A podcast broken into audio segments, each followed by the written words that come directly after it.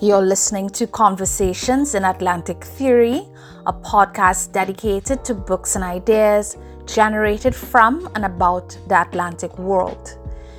In collaboration with the Journal of French and Francophone Philosophy, these conversations explore the cultural, political, and philosophical traditions of the Atlantic world, ranging from European critical theory to the Black Atlantic to sites of indigenous resistance and self articulation, as well as the complex geography of thinking between traditions, inside traditions, and from positions of insurgency, critique, and counter narrative. Today's discussion is with Nick Nesbitt, who is a professor of comparative literature at Princeton Nick Nesbitt has published widely on the Francophone Caribbean, with particular emphasis on the intellectual history of the Black Atlantic world.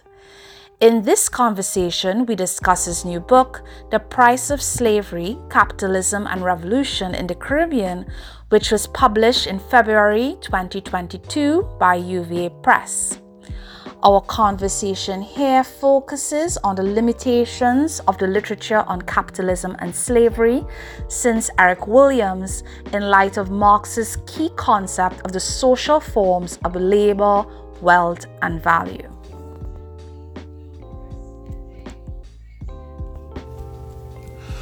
Nick Nesbitt, welcome.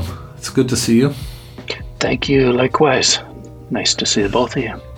I'm really uh, really happy to have a chance to talk with you today about your book and talk here with Keisha. Um, I, I will just say, just as we get started, um, I really love all of your work, and this is such an interesting uh, twist for your work. Uh, really, a new voice, really new sort of analytic.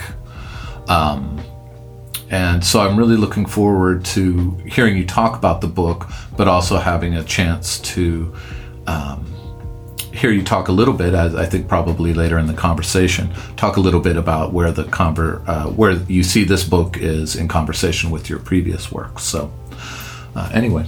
Okay, hi. Um, I again echo John's sentiments. I really enjoyed reading the book. So, my first question is what drew you to this project? Of course, books are intense existential undertakings, you know, so what motivated you to write this project? If you could tell us a bit about that. Sure, I'd be glad to. But let me just say, John and Keisha, thanks so much. It's really pleasure to be here. John, I'm, I'm likewise a huge fan of your work for many years, and so it's great to be able to dialogue like this. I really appreciate it.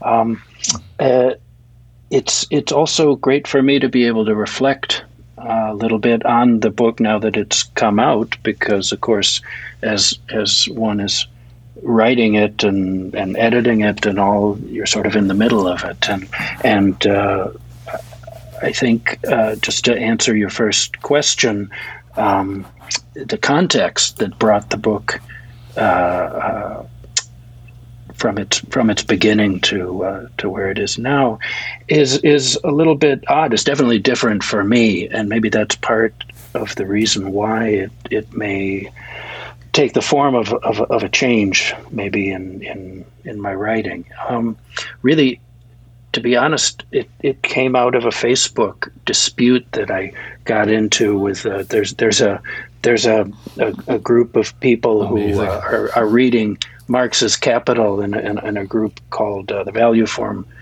Theory Group, and and they're often really interesting, really smart discussions, and somehow we got into a, a discussion about uh, slavery and capitalism, and and uh, with one or two exceptions, uh, all of these people kept telling me that that uh, uh, slaves within capitalism uh, produce surplus value, according to Marx's mm-hmm. definition of surplus value. Of course, not not otherwise. But and and I kept saying the opposite, and I would say no, and I would give all sorts of reasons, and they would come back with their reasons, and and uh, the discussion helped me uh, to to understand much better and clarify my own uh, thoughts about Marx's argument for why slave labor or laboring slaves can't produce surplus value in capitalism.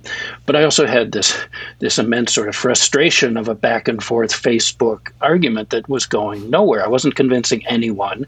They weren't convincing me. We, we all were sure we were we were right, and it and it just. Um, didn't go anywhere, and so I I got very passionate about it, and it seemed in these times, two or three years ago, uh, really important to me, not just in the context of recent discussions of uh, racial capitalism, Black Lives Matter, uh, the new history of capitalism, these things that have been going on for five or ten years, but also just in this era more generally that we're living in of post-truth, right? And and everybody has their opinion. It goes on to social media, and and it creates these uh, often terrible uh, uh, effects uh, uh of, in the way that public opinion is is is transformed by social media. And so it made me want to take a step back from that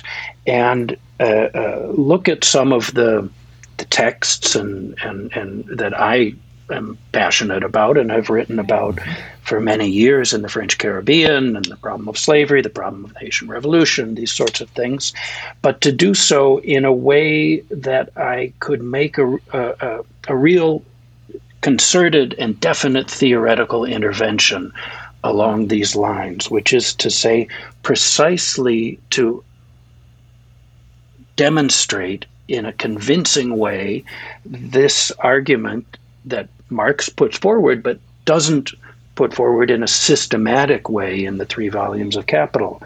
That is to hmm. say, that slave labor cannot, by definition, produce surplus value in capitalism. And that uh, uh, needs to be shown because he doesn't do it step by step, but he provides, I think, all of the means to do so.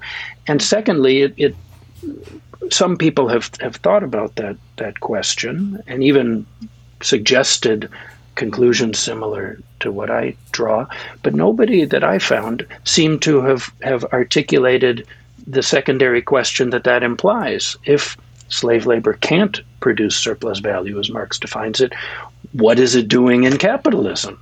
Right? How do we mm-hmm. understand it in that immense theoretical project that Marx has, which we know as the three unfinished volumes of Capital?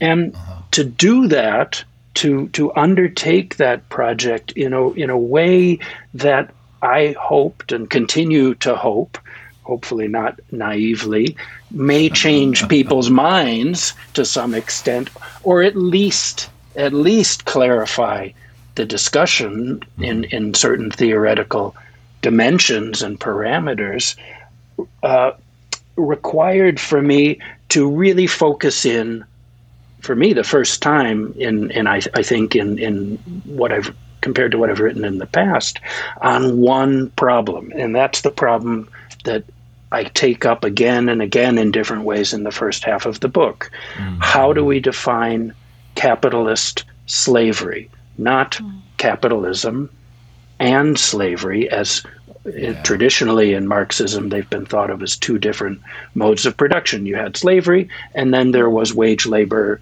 which defined essentially capitalism. But we know that in the 19th century, slavery after the Haitian Revolution, right, and uh, that slavery didn't magically disappear; it expanded through the 19th century, precisely at the time when industrial capitalism that Marx was analyzing was consolidating itself. So, how do we define that theoretical object, capitalist mm-hmm, mm-hmm. slavery? That was really the, the, the, the, task I set myself in that first half of the book mm-hmm. to construct that theoretical object. So, it's not a historical study of, of forms of slavery and capitalism.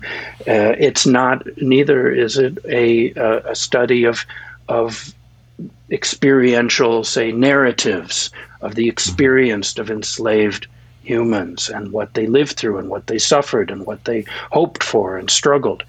It's not, the book isn't thought, I don't think of it, I didn't undertake it in that way either.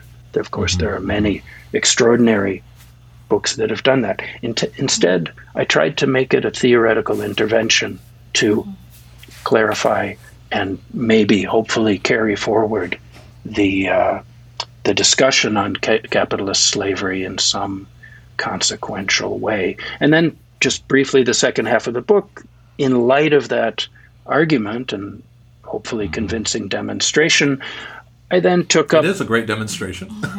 you think so? Well, I'm glad to hear it because I, I, am convinced, but I don't know if anyone else is going to be convinced. We'll see. We'll see. So then I just took it forward in the second half and tried to to um, bring it to bear on some of these writers that I that I'm you know keep returning to C.L.R. James, Aimé Césaire, Jacques Stéphane Alexis, and and really I was happy to talk about Suzanne Césaire too, whom I haven't really. Mm-hmm worked on much in the past. So, yeah. Um, first of all, it, you know the fact that in that opening comment. Uh, you could find some wealth in uh, Facebook arguments is, is, is almost enough of an accomplishment uh, that you didn't even need to write. Uh, doesn't matter what the book says, you have changed uh, social media's effect. Um, it certainly but, pissed you know, me off enough to, to really want to actually jump in and yeah so that's interesting. You know, what motivates you to write the book is, you know, I got pissed off at in a Facebook conversation and wrote a book about it. yeah, well, I, I, want to be mature enough to do that myself. It's of inspiration. yeah. Well, I'm interested in you know, in some ways you've you've you know um, already responded quite a bit to this to this question, which I want to ask you about the title and subtitle because um, I was really struck, um, you know, when you when when we corresponded a little bit about the book being forth, you know, forthcoming, and um, uh, that you that the title is the price, right, of slavery. Um, I will just say, as a personal aside, I'm I'm trying uh, to finish up this book on James Baldwin, and this mm-hmm. idea of price really is threaded through the book, but in a very different register. Um, hmm. So I loved your book. I was a little irritated because now I have a much more complicated sense of price that I need to now revise for. Um, but uh, that's what books are supposed to do, challenge us. Um, but um, I'm interested in, in why the price of slavery. You know, what is it about that term that's so important for, for you? Because it's not the economy of slavery, right? It's it's not the the uh, slavery and capitalism. Um, it's the price of slavery and then I'm also interested in the subtitle, right? What, why couple capitalism and revolution in the Caribbean? Like, what? Why that coupling? So, in some ways, it's just sort of, you know, if you would take a minute to walk us through the title, specifically what, what the, why this word price in the title, and why coupling capitalism and, and, and revolution in the subtitle. Yeah. Um, it, it took a long time actually to come up with the title, and I'm and I and I like it. I think it works well. I hope I hope hopefully people will agree.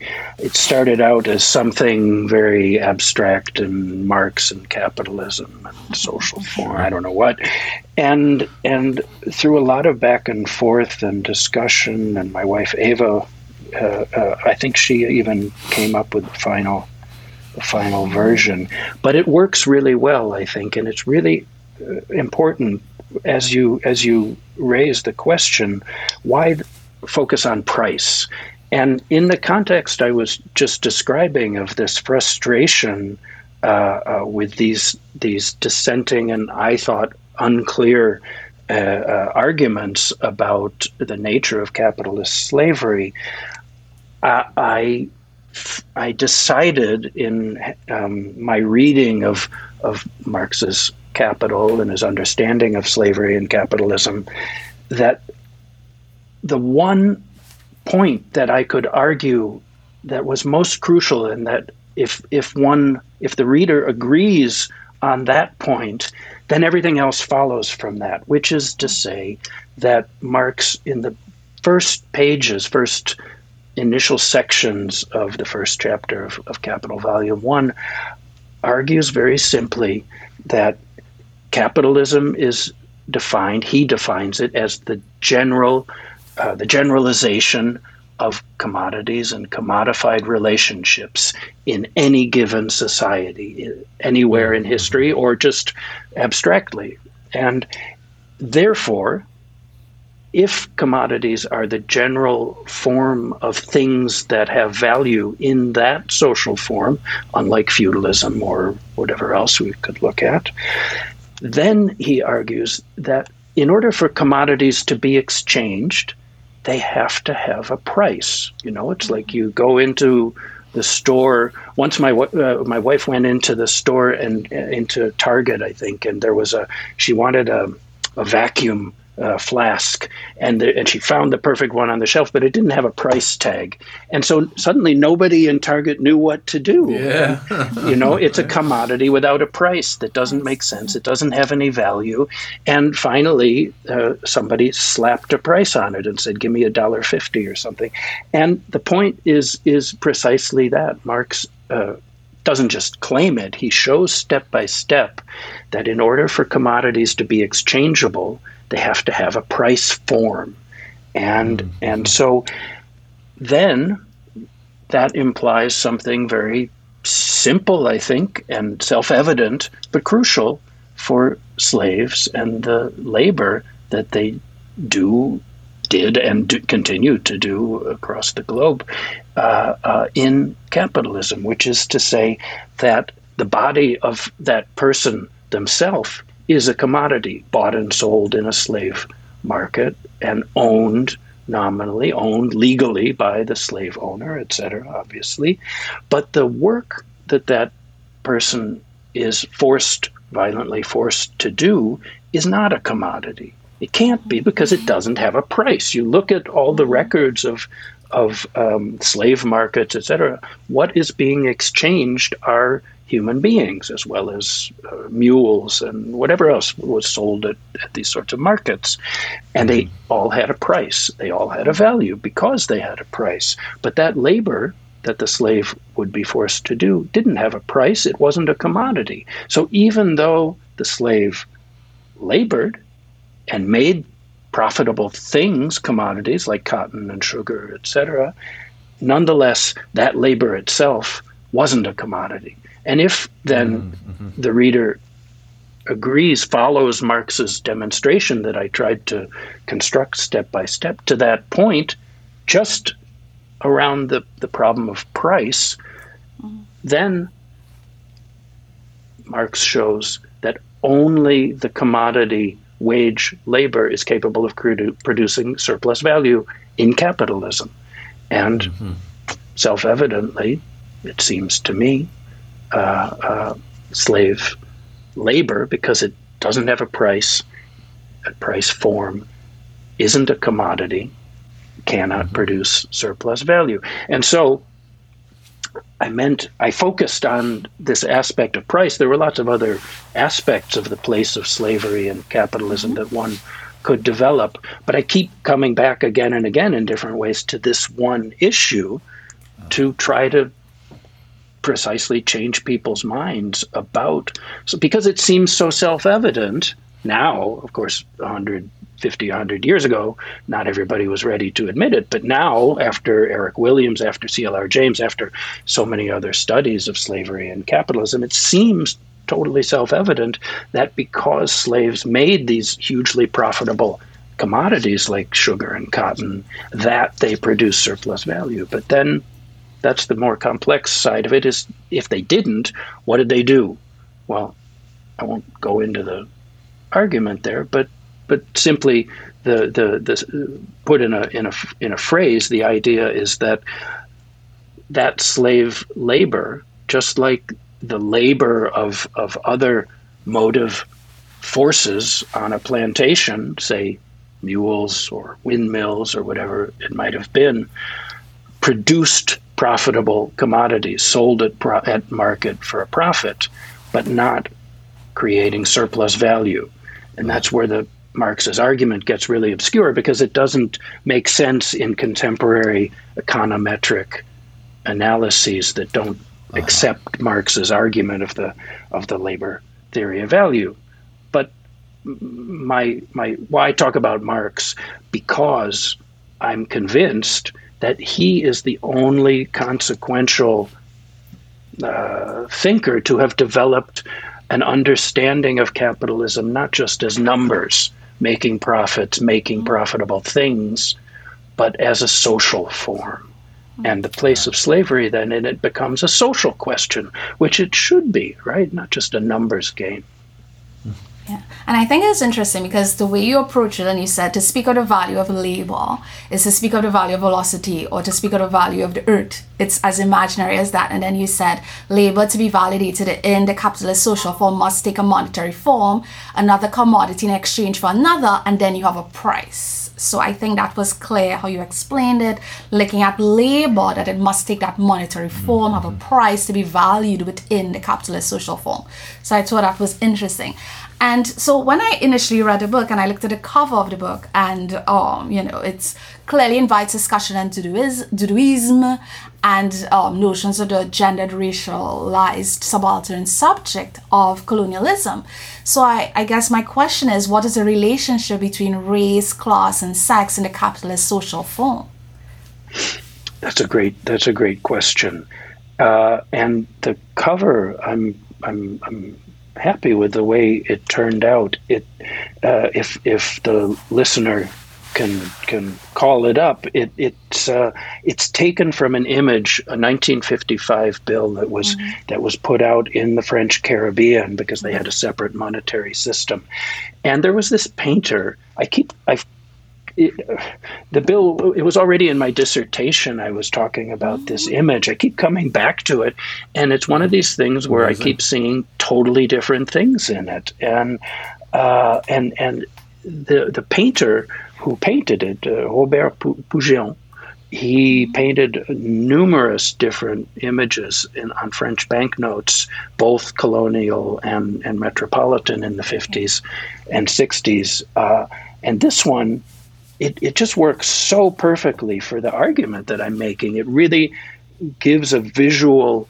uh, encapsulation of the of the of the triangulation that's at work in in in the argument that I'm putting forward, which is to say, it represents a uh, Caribbean, French Caribbean woman uh, in, as you say, in the clothes of the doudou, in, in the traditional garb, but probably not a slave. She's got pearls and earrings mm-hmm. and all. She's holding a basket of fruit, uh, essentially of commodities. So you have uh, uh, represented, I, I think, in this in my reading now, the producer, mm-hmm. as well as the the exchanger, someone who's she's bringing the fruit yeah. to exchange, she's offering it in exchange. But then there's this third element in the image. It's a banknote, right? Of course, and mm. and so hovering above that that basket of fruit is a monetary price. In fact, two, because there'd been a, a devaluation of the franc, and so it's 5 000 francs, 5,000 mm-hmm. francs, mm-hmm. contre valeur de 50 nouveaux francs, uh, 50 new francs. And, and so you have these three aspects of production and, and, and exchange, the commodity itself, but also the monetary price, as, as I was just saying, as Marx argues, that any commodity has to have. And in this sort of uh, uh, you know automatic surrealist uh, genius that this painter had, from the perspective of Marx's analysis and demonstration of the nature of any commodity, Pougheon, the painter, produced this incredible image that that concisely triangulates these three mm. aspects of of uh, commodity exchange uh, in a colonial situation, but also just in the abstract, any commodity exchange as such, and the necessity that that act has of bearing a monetary price form. And then all of this, as you as you say, Keisha, uh, uh, is uh, takes on the specific form of a gendered, racialized subject, um, and that aspect is something that uh, uh, I have to say. Well, when I when I when I wrote about it twenty years ago in my in my first book, I, I, I think I focused in more on that. I, and and whereas in this book, for the reasons I was saying, uh, describing a minute ago, here I, I, I focused in on this more abstract relation of price, commodity, mm-hmm. and producer, and uh, uh, and I would say that nonetheless, the problem of racial and gendered capitalism is, of course, crucial.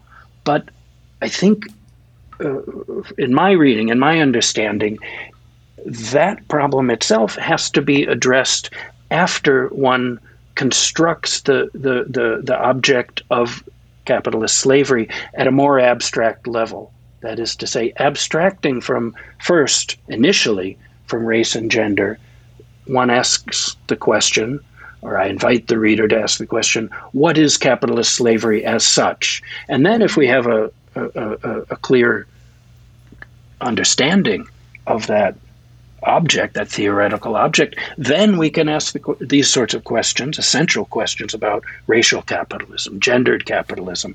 And in my understanding, those questions uh, uh, need to be addressed at the level, among others, of, of ideology and the ways that ideology works to. Um, uh, uh, and ideological violence work to enable the the either the, the creation of surplus value or simply in the case of slavery, for example, the capture of profit, marketable market profits, uh, which are not simply, we can't just say it's abstractly slaves as such, but first we have to understand capitalist slavery.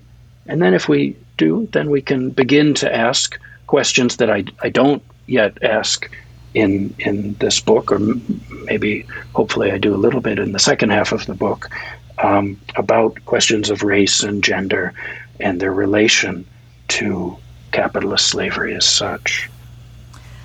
I just have a quick follow up on that because you use um, she when you refer to the slave in the text. So is it that this is a point of reference? The she you're referring to is this gendered, racialized, subaltern subject, using that as a point of reference?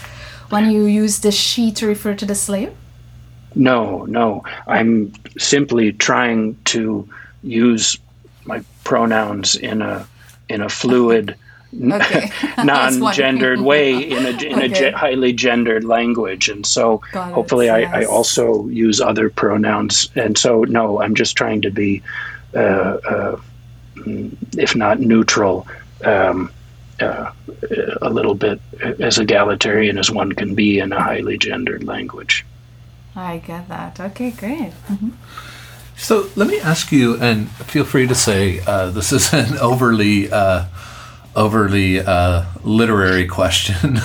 Misses uh, maybe some of the political uh, the political focus of the book, but you know the book's divided into two parts. From Marx, first part, first uh, section, and then uh, or sorry, from Marx uh, to Black Jacobinism, right? The second part. But instead of those being simply the titles, right? The from Marx is followed by ellipses, and then it's ellipses to Black Jacobinism. And I'm curious to hear you talk a little bit about um, the, that distinction, but the uh, ellipses are so interesting to me because of the way they function, right? To point to something without getting us there, right? A way of, of, of indicating a trail that we don't arrive at the end of. But it, you know, the fact that the ellipses come after from Marx and then before to Black Jacobinism was interesting to me. I mean, again, like I said, perhaps I'm overreading this as a as someone obsessed with ellipses, uh, which I am, as a sort of formal indicator, structure, and memory, and so forth but it is a really interesting way for you to have um, I don't know even what to call it, like type basically typeset the section breaks, right, with those ellipses. John, that's a great question, and I and I and I see how the the richness of your your readings of Glissant have have in, in, informed it too, and I love that uh, because it's it, it you're pushing me to think about something that I did totally automatically. And and I think that what what what the I see that those ellipses doing is creating a sort of a disjunctive, disjunctive synthesis, right? That it that yeah. they're both uniting, but uniting in in difference without without erasing. And so the so the book's divided into two I think, fairly distinct chapters, right? The first half is really about Marx and and trying to reconstruct first critically take on the, the, the, existing literature and then try to reconstruct Marx's notion of capitalist slavery. And then the second half does goes somewhere else and goes to C.L.R. James, Césaire, and, and, and others. Uh, but I didn't, I wanted it to be separate but also united at the same time. And I and I guess that's why the, those ellipses are there because they're they're an attempt to both unite and maintain the difference and singularity of the two sections. Uh, and so, mm-hmm. for example, the first section talks about Marx's understanding of the capitalist social form, and I tried to make the book as a whole about the problem of social form in mm. the post-colonial, let's say, post-colonial francophone world, and and but the, the, the, the figures that I talk about, the thinkers I talk about in the second half, Césaire, C.L.R. James, Suzanne Césaire, Alexis, mm-hmm. are, are, are all, they're all affiliated in different ways explicitly with Marx and Marxism and Marxist movements, decoloniz- Marxist decolonization, etc., through the 20th century. But in precisely that respect, that links them in a way with the first half, talking about Marx, but it also distinguishes them because they are all figures of what um, Moishe Postone called traditional Marxism. That is, a, uh, let's mm-hmm. say, uh, uh, uh post Leninist readings, understandings of Marx through the 20th century as the Marxism as the striving revolutionary, often revolutionary, striving for political power and having attained political power uh, on the part of mm-hmm. the colonized to change the distribution of wealth in society more equitably.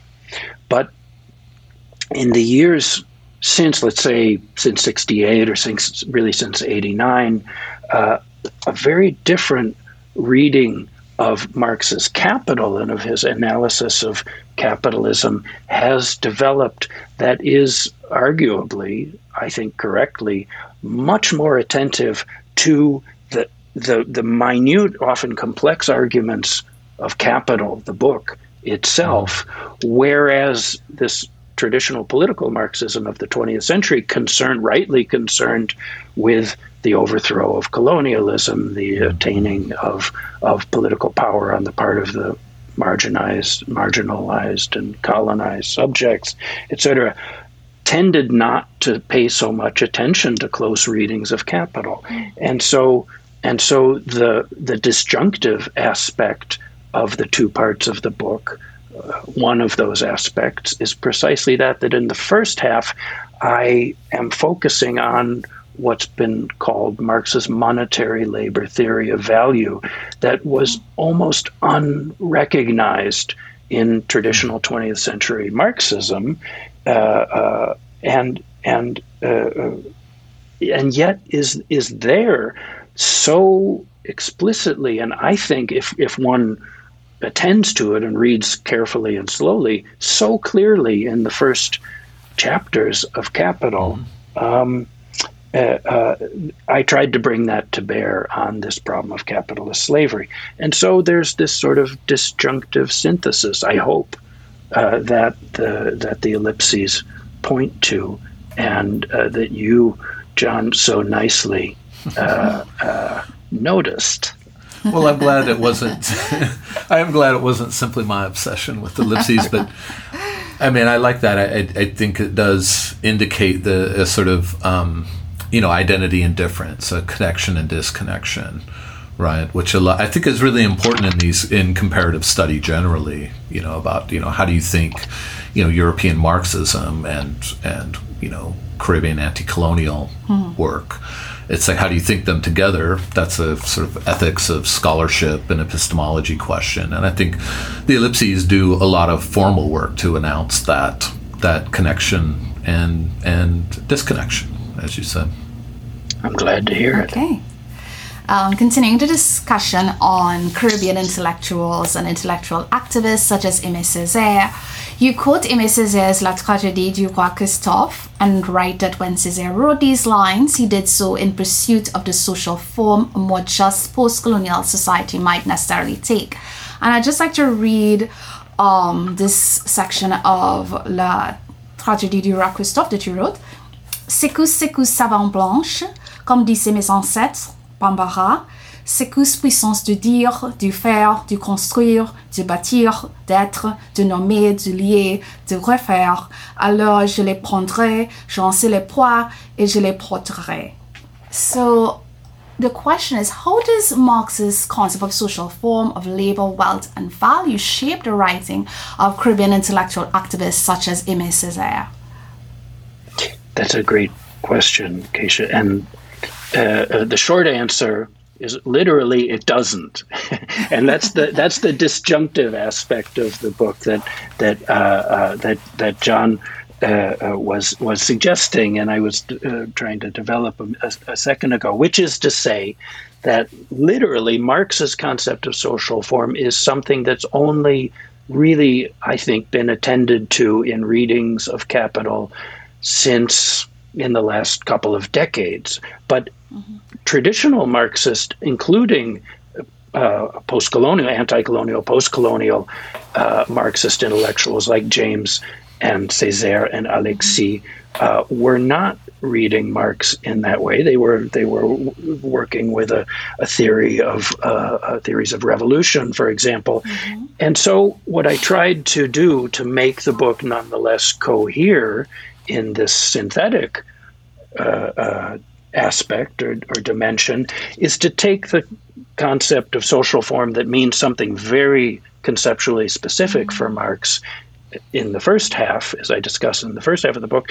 more broadly, more generally, which is to say mm-hmm. that uh, radical leftist Marxist intellectuals like James and Césaire and Alexis uh, were concerned with the transformation of social form more generally. James, mm-hmm. uh, uh, in terms of revolutionary decolonization. So I try mm-hmm. to look at the ways in which, in the Black Jacobins, in my view, he tries to isolate certain necessary, essential factors that make for any successful anti colonial revolution because writing in the 20th century as a committed anti colonial uh, uh, Marxist, he wants to know how to overthrow colonialism, not just in the past, historically in Haiti in 1804, but now in the 20th century, in 1938, in 1962 uh, uh, with Cuba uh, in, in the in the second edition of the book, and so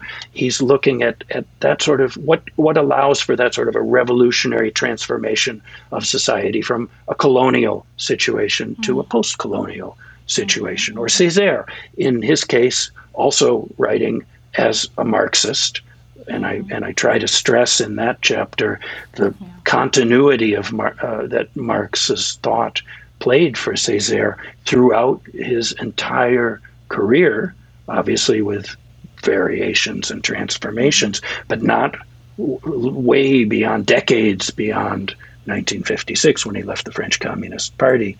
Mm. But he ha- maintained a democratic, socialist uh, uh, position, orientation, where he tried, because he had that possibility, unlike, say, the case of Toussaint Louverture and slavery mm-hmm. in Haiti, Césaire had the possibility to work constructively within French democratic uh, uh, uh, parliamentary uh, structures, and notably with the creation of the, the DOM, the overseas departments in 1945 46.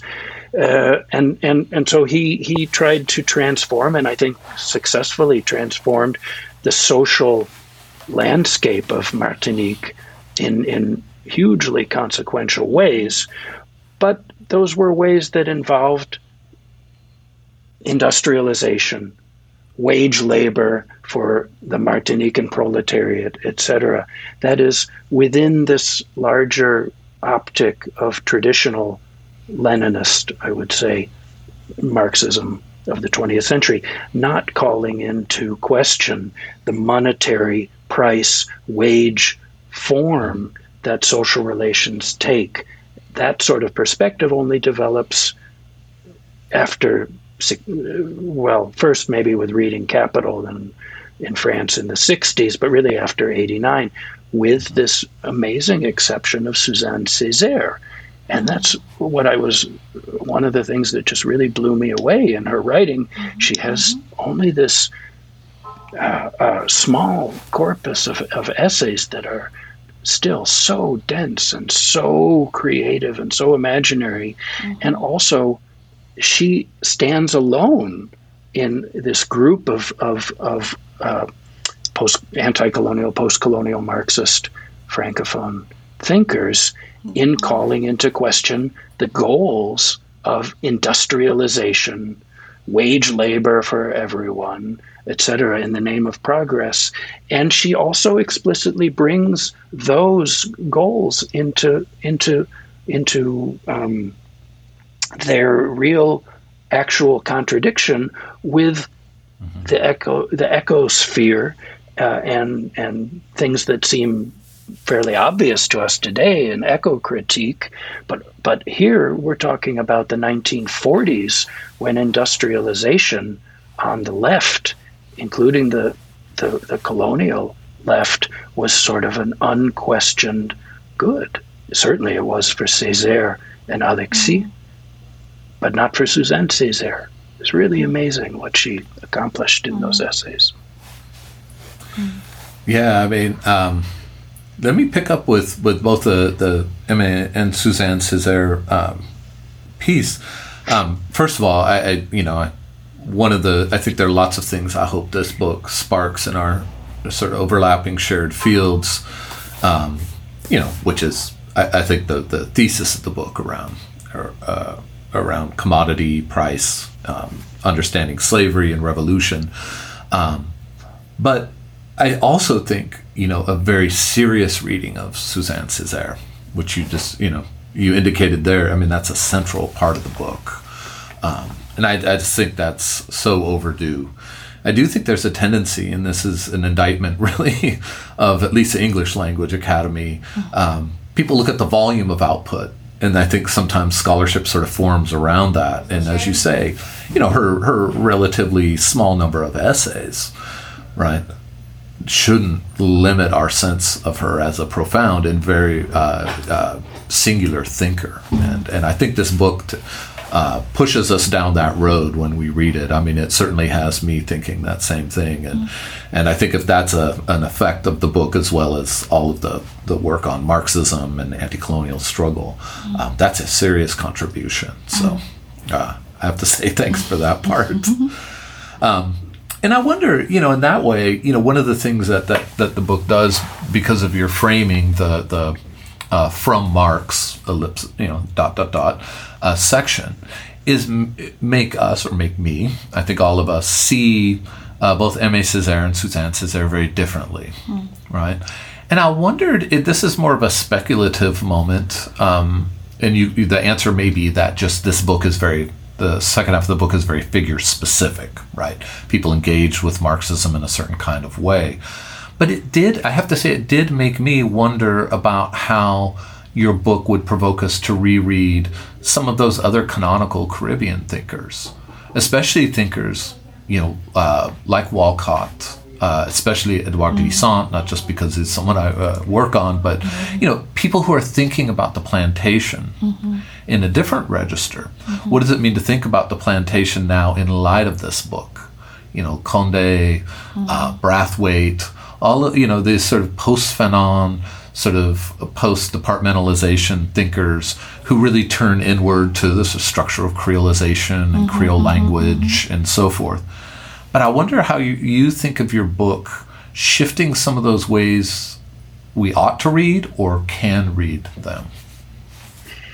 That's, yeah, that's a great question. Um, and I, have to say, I'm looking forward to having now having done this to going back and reading some of those. Like uh, as you as you say, I, I, I, bet that when I, when it comes time for me to go back and read some of uh, say Glissant's novels on on the on the, the, on the plantation system and Confiant and, and Maryse Condé and others, I I'm, I'm, I, I bet I'll, I'll, there'll be things that will stand out. I don't know what they'll be now because it's I've been away from those novels for a little while, and so I'm, I wonder, and and I and I'm curious. But uh, I think that already your your question makes me think about about Césaire too, because he's he's in the book, and you raise the the question of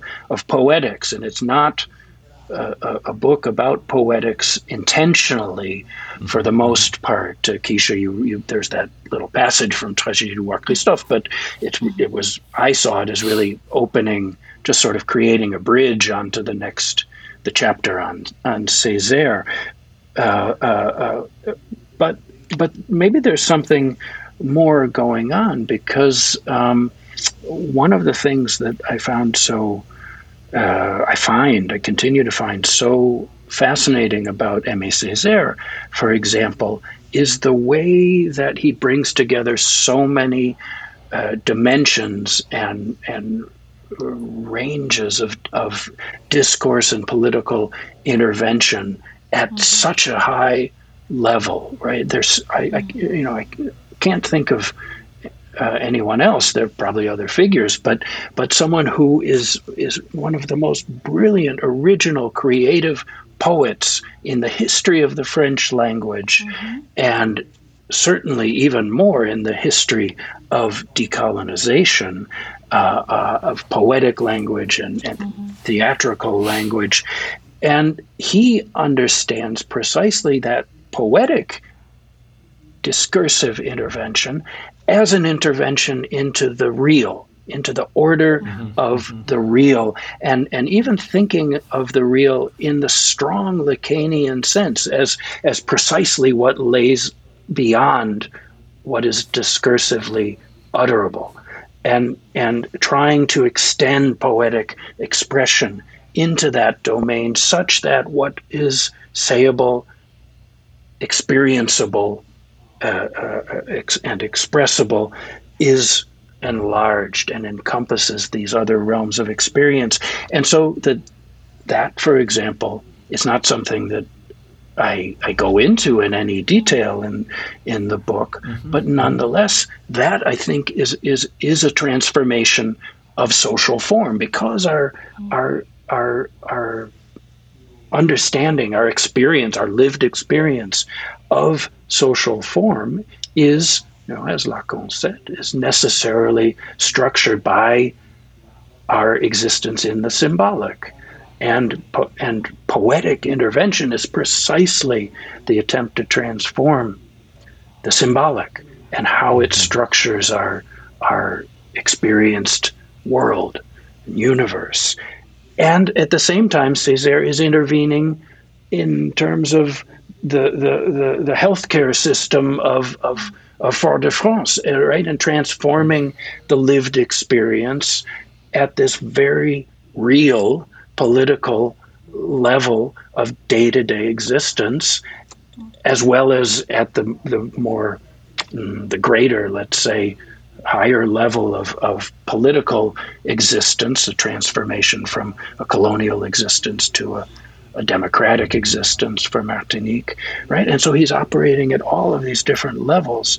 But at each one, John, your, your, your question makes me want to keep thinking about how does it force us to rethink the, the, the, the, the polyvalent dimensions, the, the, the, the multiple dimensions of the poetic to be mm-hmm. inclusive in the way that somebody like Césaire was uh, to this utmost degree um, that was truly transformative.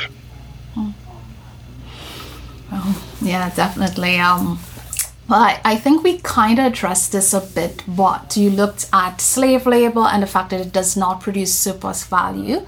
So, what is the role of slave labor in the capitalist social form? And how does this book sort of intervene in discourses on racial capitalism? So this is the the the, the difficult question that I, I tried to make a I guess it's an, an intervention in a in a historicist discourse of among historians largely since Eric Williams 1944 mm-hmm. slavery and capitalism so there's a whole literature uh, uh, that I, I tried to work through some of the what I thought were some of the most important um, references in its in the reception of Eric Williams' uh, uh, uh hugely influential book that in various ways historians take sides for or against Williams's classic argument that, in essence, that uh, that slavery was one uh, uh, essential and hugely consequential to the growth of English capitalism, and two, that the abolition of English capitalism in the 19th century was not a moralistic uh, uh, gesture of the good-hearted Eng- English on their part, but rather an effect of economic factors and, and development and, and in, in, a, in essence that when sugar production by slaves became uncompetitive and unprofitable compared with other ways, then slavery uh, uh, uh, was abolished and had become economically and thus socially superfluous. And and so historians have debated that for and against. But I wanted to intervene at a, at a, at a, at a more general level to think about what is this theoretical object that the title of Eric Williams' book invents and calls on, on us to recognize slavery and capitalism rephrased as a single theoretical concept I, for me capitalist slavery what is it? And so I turn to Marx as the only source I know of uh, where one finds the theoretical re- references, resources to to to think that question rigorously, because it hasn't been. At least this is what I try to show in the first chapter. It hasn't been even acknowledged and addressed for the most part by historians who just dive in habitually to the archives and, and use the archives to argue for and against without calling into question the capitalist social form itself as a general way of structuring social relations in a historically delimited fashion. Uh, and so I won't, the, the, the argument that I draw on Marx to develop is, is complex uh, and, and takes a whole dense chapter to try to put forward convincingly, as convincingly as I as I could manage. Uh, but the conclusion, which I can just state here as a, as a claim uh, rather than any kind of a, a, demonstration, is simply that slave labor, because it's not a commodity, as we said mm-hmm. before, uh, because it's not a commodity, doesn't produce surplus value as Marx defines surplus value uh, in mm-hmm. capitalism. And furthermore, that if that's the case, uh, uh, what slavery does in the capitalist social form is to is to create not surplus value, which only wage labor, by Marx's definition, can create, but to create profitable commodities commodities that at various historical moments were more or less profitable sugar, cotton, indigo, etc. And uh, uh, those various commodities at various historical moments produced by slave labor or wage labor. And in sugar, we have this great historical example in the 19th century that uh, Dale Tomich. uh, develops in, in uh, his amazing, amazing book, Slavery in the Circuit of Sugar.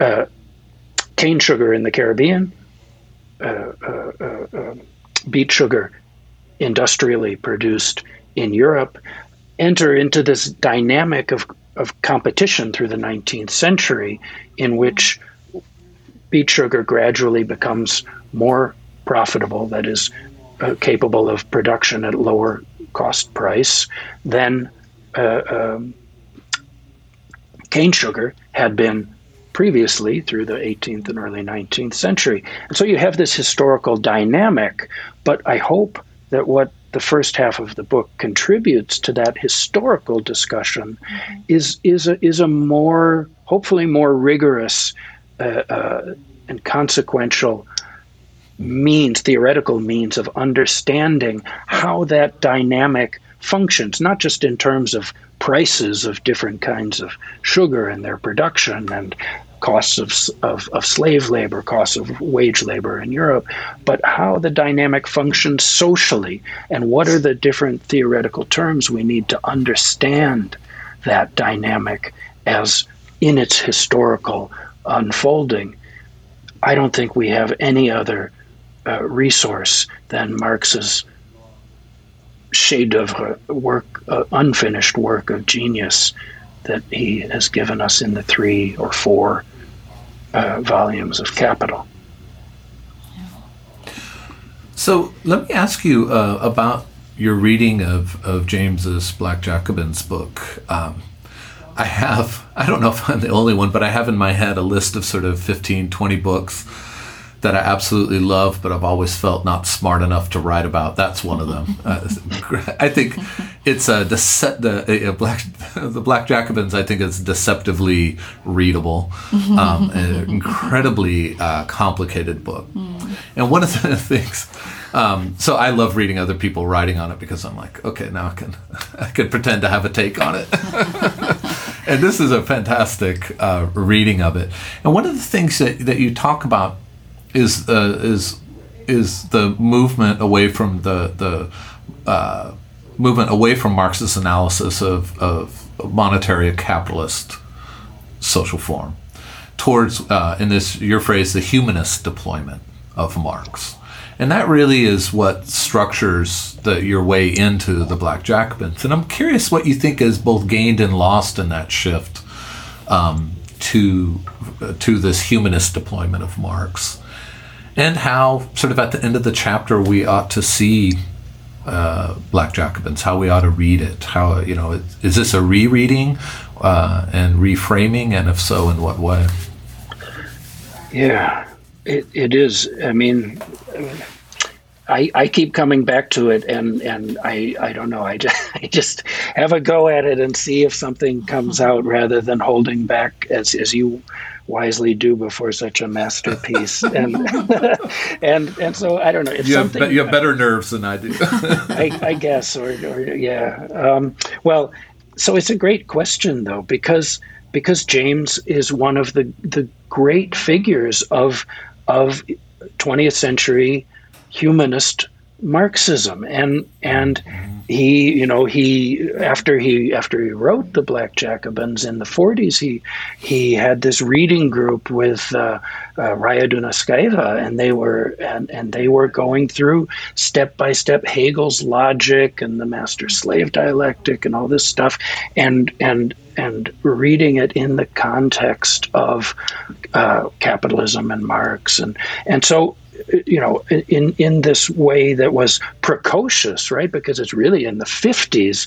uh, uh, particularly with uh, after after Stalin dies and the, the, the the denunciation of Stalinism, that there's this wave of Marx, so-called Marxist humanism in the in, for example, in the French Communist Party, and and in that sense, James is very much ahead of his time. He's right on the cusp of the, the rediscovery of the 1844 manuscripts and all these mm-hmm. writings of the young Marx that were so consequential in the post war years. So he's ahead of the curve in that way.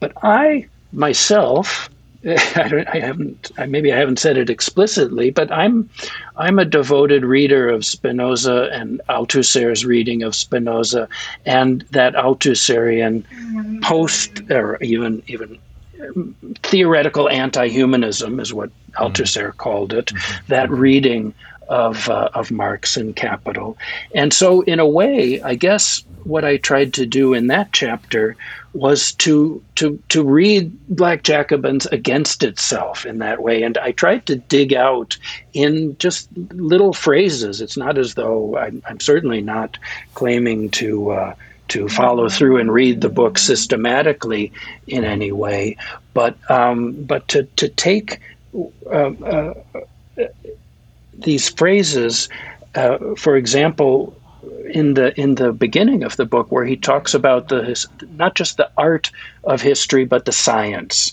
And so for me science triggers all of these sort of spinozist althusserian associations uh, that i've been referring to in the reading of marx of how do you demonstrate something scientifically apodictically is the is the word that that Althusser uses discussing Marx. And so I tried to do something similar for James, but not about capitalism, but revolution. I tried mm-hmm. to to to dig out from the what is what is explicitly and beautifully and consequentially uh, uh, and overtly a humanist reading, humanist Marxist or Marxist humanist understanding of the Haitian Revolution. But I tried to to extract from there this other sort of um, scientific demonstration in the sense uh-huh. simply of these are the factors, James argues, that in any revolution whatsoever, or any anti colonial revolution anywhere, at any time, in the abstract, are necessary for it to be successful. And, and so I try to follow that through in some different ways. And so, really, I guess it's a way of reading uh, uh, James as though he were uh, Althusserian, which he absolutely was not. But I, I tried to, to turn Black Jacobins in that way that uh, uh, I'm myself am, am really partial to.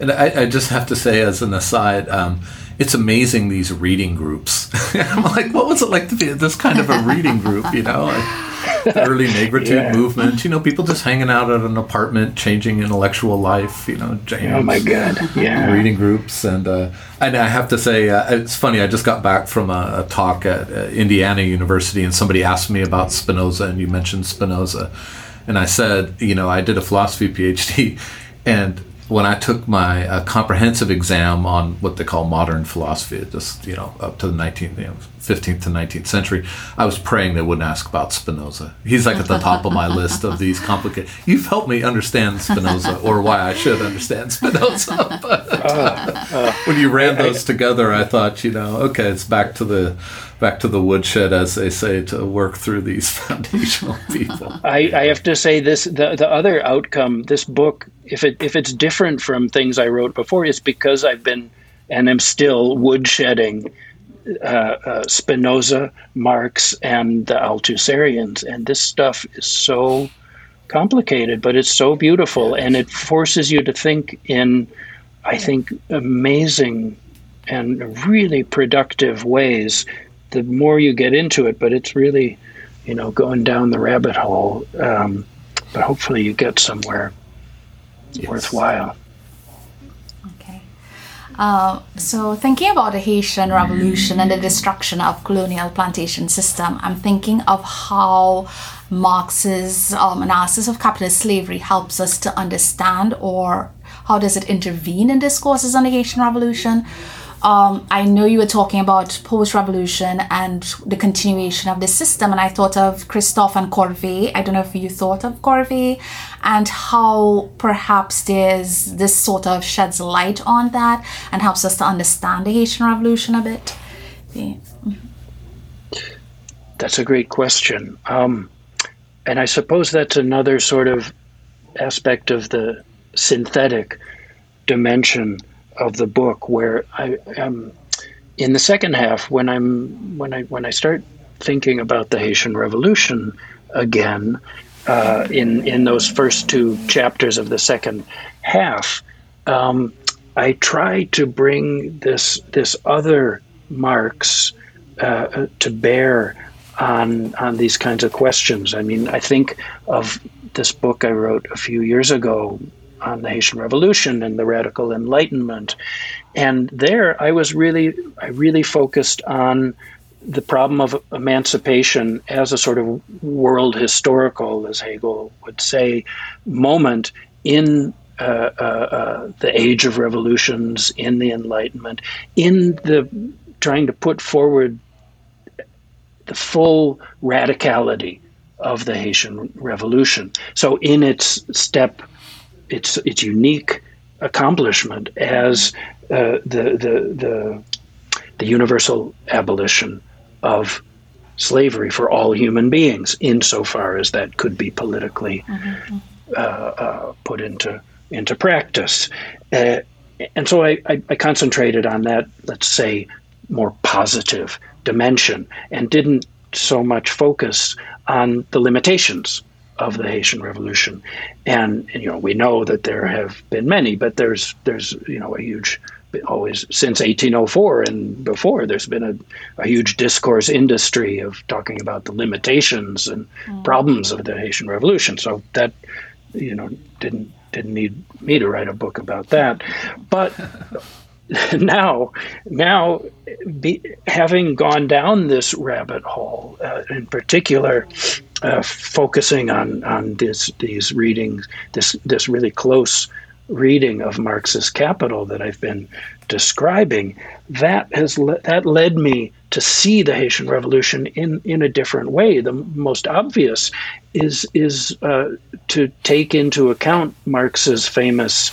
Um, quip or statement of uh, or, or let okay let's say critique of uh, of of um, the age of, of revolutions and the rights of, of man and citizen, etc., as having created the ideal and necessary subject for capitalism, which is to say, only a, hu- a free human being, as Hegel mm. first saw uh, in relation to slavery, only a free human being who possesses themselves in their own person is able to offer up as a commodity, Marx said, mm. uh, uh, their capacity for work if one is a slave and doesn't own their own person freely, obviously you can't offer your work for sale. You're you're forced to work by by violence, and and so in that sense, there's a there's a very mm, ambivalent way that we are forced to take that I let's say was forced to take another step in in reading and thinking about the Haitian Revolution as an opening onto peripheral forms of capitalism and, and profit capture and, and, and the like. And so, in, in that regard, I, I tried to look, for example, not just as I was describing with James, but also to think about what Carolyn Fick called um, uh, transitional forms of labor in, in between the, the 1793, uh, 91 uprisings in Saint Domingue and the uh, uh, independence and really beyond with Henri Christophe's uh, uh, reign into the 18 teens. What are these transitional forms of labor, as Carolyn Fick calls them? What are they transitioning from and to? And the obvious answer seemed to me from plantation slave labor to some form of peripheral capitalist uh, labor, which is not necessarily to say wage labor.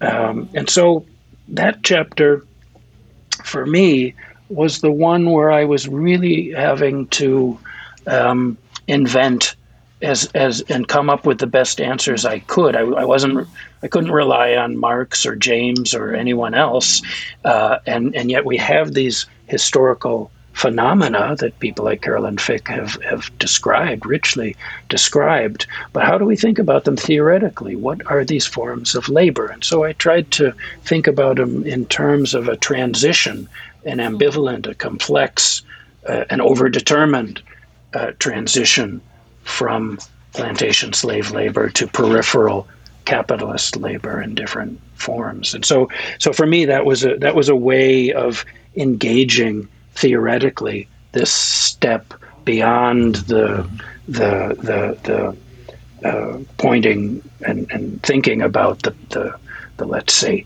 positive dimensions of the and celebrating the, the rightly celebrating the Haitian Revolution but thinking about it also in terms of the ambivalence that it led to, but not as a failure, but simply in terms of its also world historical dimensions, but as an opening onto post colonial peripheral capitalism. Mm-hmm. So, how do you think about this book in, in relation to your previous? Um, you know, it's interesting. It was interesting to me to read it, and, and I, you know, just you know, not to, to report from our email, but mm-hmm. you said I'm I'm. I, you had a phrase I, I meant to look it up, but it was like, I'm curious what you what you think. This is a different book for me. You had a phrase like that. Mm-hmm. Um, and you know, I mean, you have a, a you know, and it's, this for me is so refreshing in terms of our of our overlapping fields. You have a always have a very deep historical sensibility, mm-hmm. um, but you know, your your your previous works were so much more deeply engaged with poetics, right, or sort of the you know poetics and structure and mm-hmm. meaning of of emancipation and the Haitian Revolution and so forth, and in that way, we're we're for me anyway, much more along the lines of, uh, you know, philosophy terms in terms of value theory, right? How do you think about the sort of political foundations of humanism, uh, their practices in different geographies, mm-hmm. uh, and of course, you know, this broader poetics uh, uh and Caribbean critical theory. Mm-hmm. And so when I read this book, it was so interesting to me in the second half of the book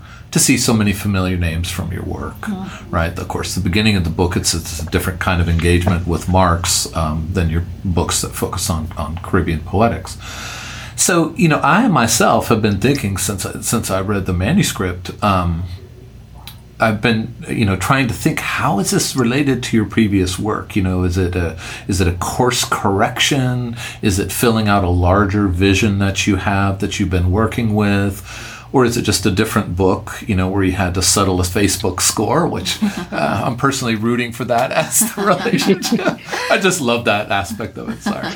Um, but that's a long way of just saying, yeah, how do you think about this book in relation to your previous, which, by the way, is a fantastic accomplishment as a writer when you can reflect on your long trajectory uh, uh, of book publications here. Well, well, I, I, I, I, am I'm just beginning to do that, so I look forward to that fantastic accomplishment. But um, so maybe I can begin. Um, it feels very different to me. I don't know if I uh, understand it completely, but um, it feels very different because of because of this Mm, desire to make a, a, strong theoretical intervention as and to change people's minds. I it, my my feelings about the, the the work that I did before this book is that I was I was writing about things I was obsessed with and interested with, and I in and I and I and I of course had discussions and dialogues with with colleagues and and reading uh, uh, widely and, and all. But but I just sort of plowed ahead and and and and, and went wherever uh, my interest took me. And and so I I see today I don't know if it's if it's accurate or fair but it it feels to me like the things that I've the books that I've written in particular before this um, uh, were amalgamated lots of different paths and interests and suggestions and uh, whereas with this book i it, it feels really like a book to me. It feels like i want to change people's minds about this one question that I think is important in the contemporary context and also in the the, the longer historical and uh, discursive context, theoretical, etc. But but I want to. I, I wanted to, and I want, I would like it to, to change people's minds. And so I keep coming back in different ways to the same thing and, and trying to, to state things and, and con- as convincingly as I can. And so it feels to me like it's both a little bit obsessive, but hopefully that that obsession with the with the the singular problematic, which is difficult, which for me was difficult to think through and to, to think about as clearly as I could, and to, uh, of course, to to then try to to to to to demonstrate and argue it as, as clearly as I could. Is difficult. And so it, it, it needed, I needed to keep coming back to it and thinking about it in different ways. And hopefully then the, the, the experience of reading the book for the reader isn't just uh, uh, obsession and monomania, but hopefully there, there's there's enough variation in in it that that it will be engaging. And as I say, I really would like to um, change the terms and the and the the the the the, the, conceptual um, orientation and, and de- determinations of the of this discussion. What is capitalist slavery, and how, secondarily, have first Marx and then uh, Black Jacobin, Francophone Caribbean thinkers thought about this, and um, and and so for me, it's uh, all of all of the things that I've ever written. I think I sort of uh, take these these post-colonial francophone thinkers and writers and objects and texts and I and I just try to think and write about them under the condition of whatever different theoretical um, conditions are, are are informing my own thinking at the moment. And as I say, for a decade or so, I've been completely immersed in, in Marx, Spinoza, and the Althusserians, and so it just it just somehow gives a different a different take, a different book, and uh, hopefully it does so in a way that uh, that's engaging and, and maybe changes the terms of the discussion a little bit. Okay. And talking about changing terms of discussion, I'd like to talk about a reader. When we publish something, it becomes property of the reader. So I'm thinking of what you'd like the reader to walk away with when, you know, when the reader reads this text. What is the, I guess, transformative experience of this text, perhaps? Um, what do you hope to achieve? What do you hope the reader will take away from this, from the book? Well, I think there, there, there are a couple of things. First of all, I hope at the level of, of, of post colonial Francophone studies, the book maybe gives a different way of, of thinking about familiar, cano- often yeah, canonical writers. Uh, uh, I think I would really like, I'm not a historian, but I would really like uh, the book to be, I hope it will be read by some uh, historians, and that it will open up not just the question about capitalist slavery, but also at, the, at, a, at maybe a more even more general level about the problem of theory, the the long-standing mm-hmm. problem of mm-hmm. theory in historicism, in historiography, right, and where historians have a tendency to shy away from theoretical discourse and to dive right into the archives and to narrate their understanding of what the archives are literally telling them. And the, the what I what I try to show through Marx's critique uh, uh, and the example of capitalist slavery is that the archives don't and can't speak for themselves. And if we rely simply on our own presuppositions and understanding of the world without reflecting on that understanding at a basic conceptual level to construct a theoretical object that will then be informed by archival research and, and documents, then we as as historians of whether professional historians or historiographically influenced and inflected thinkers, writers, uh, we are in fact um, controlled. Uh, we're, we're, working in uncontrolled, unreflected ways on these sort these these materials, and there's a tendency then to just simply import our own uh, uh, unreflected ideological presuppositions mm-hmm. in our narration of the archives. And, and I think Marx is a great, uh, aside from the specific problem of capitalist slavery, I think for me, Marx and even more so Spinoza, who is, I think, the inventor of the critique of ideology, certainly Althusser thought so. Uh, uh, uh Spinoza and Marx are are incredible resources for pushing us, pushing me to think about these sorts of conceptual uh, uh, um, determinations of our thought as they inform the archive, and and uh, so hopefully that might have some purchase with with readers as well at a more general level. I don't know. I, I certainly feel that very strongly, and uh, and and then I dare hope as well that it will simply be uh, uh, an enjoyable, informative read for people who are interested in in problems of racial capitalism, of post-colonial theory, francophone Caribbean, all these other domains, and hopefully in trying to say something a little bit differently, um, I, I've managed to also be engaging. At least I can hope so. Yeah, definitely.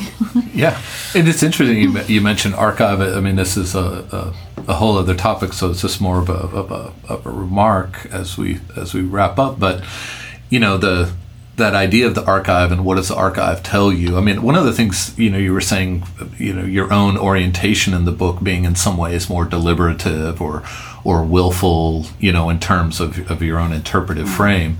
I mean, I think it transforms the way we encounter these texts. Mm-hmm. You know, as you say, it's not this sort of what does the archive tell me, but it's it's simultaneously, you know, what does my approach to the archive, mm. right? The the graphy of the historiography, mm. um, you know, what does writing about it draw out of it?